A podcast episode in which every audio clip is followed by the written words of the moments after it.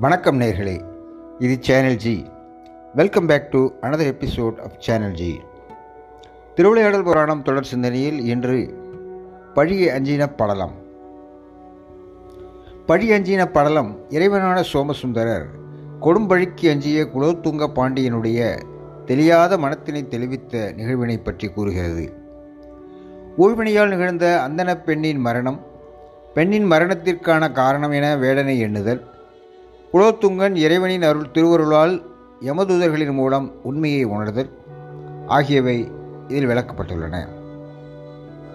பழி அஞ்சின படலம் திருவிளையாடல் புராணத்தில் மதுரை காண்டத்தில் இருபத்தி ஐந்தாவது படலமாக அமைந்துள்ளது. படலம் என்பது கதை.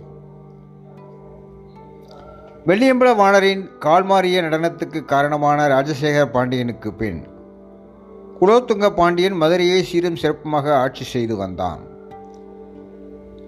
அப்போது மதுரையை அடுத்த திருப்பத்தூரில் வேதியன் ஒருவன் தனது மனைவி குழந்தையுடன் வாழ்ந்து வந்தான். ஒரு நாள் அவன் தனது மனைவி மற்றும் குழந்தையுடன் மதுரையில் இருக்கும் தனது மாமன் வீட்டுக்கு காட்டின் வழியாக வந்து கொண்டிருந்தான். அவ்வாறு வரும்போது வேதியனின் மனைவிக்கு தண்ணீர் தாகம் எடுத்தது. எனவே வேதியன் தனது மனைவி மற்றும் குழந்தையை ஒரு ஆலமரத்தின் நிழலில் விட்டுவிட்டு தான் மட்டும் தண்ணீர் தேடிச் சென்றான். இலைகள் நிறைந்த ஆலமரத்தில் முன்னொரு நாளில் யாரோ ஒரு வேடன் விட்ட அம்பு சிக்கிக் கொண்டிருந்தது.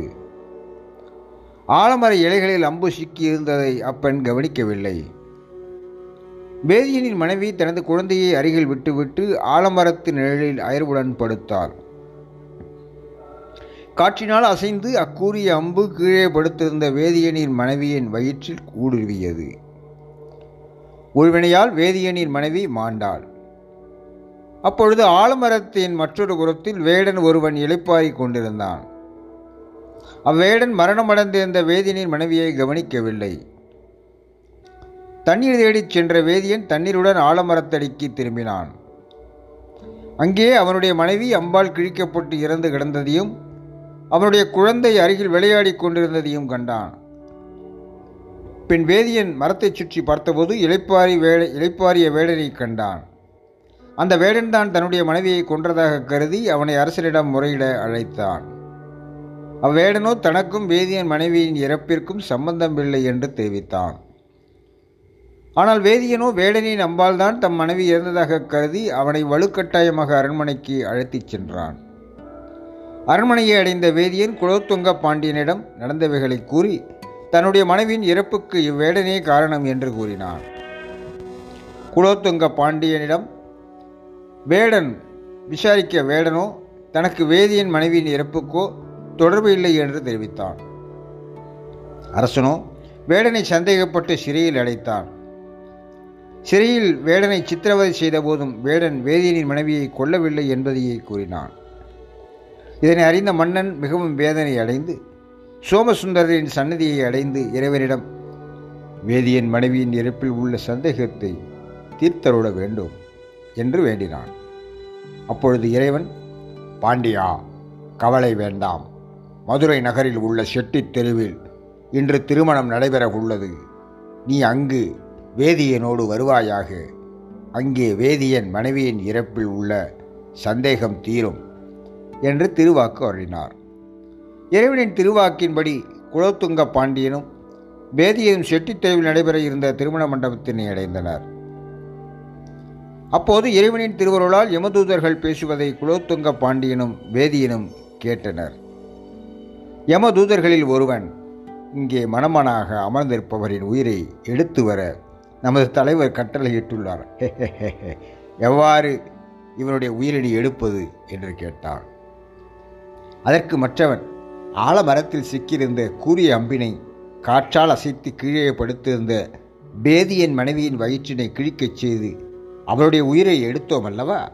அதுபோல திருமண மண்டத்துக்கு வெளியில் நிற்கும் கன்று ஈன்ற பசுவுக்கு இவ்விழாவின் ஆரவாரத்தால் கோபம் மூட்டி மணமகனை முட்டச் செய்து அவனுடைய உயிரை பறிப்போம் என்று கூறினான்.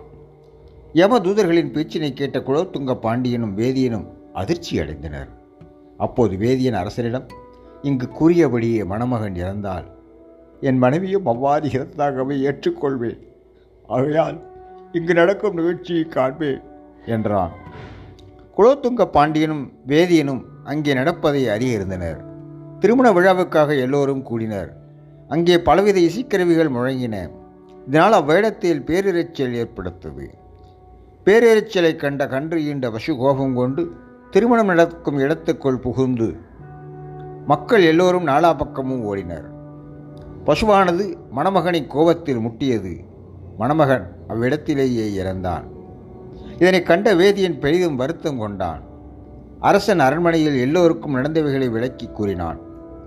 வேதியனுக்கு பொன்னும் பொருளும் அளித்து மறுமணம் செய்து கொள்ளச் சொன்னான். வேடனை விடுதலை செய்து என்னுடைய பிழையை பொறுத்தருள்வாயாக என்று கூறி அவனுக்கும் பொன்னும் பொருளும் கொடுத்து அனுப்பினான்.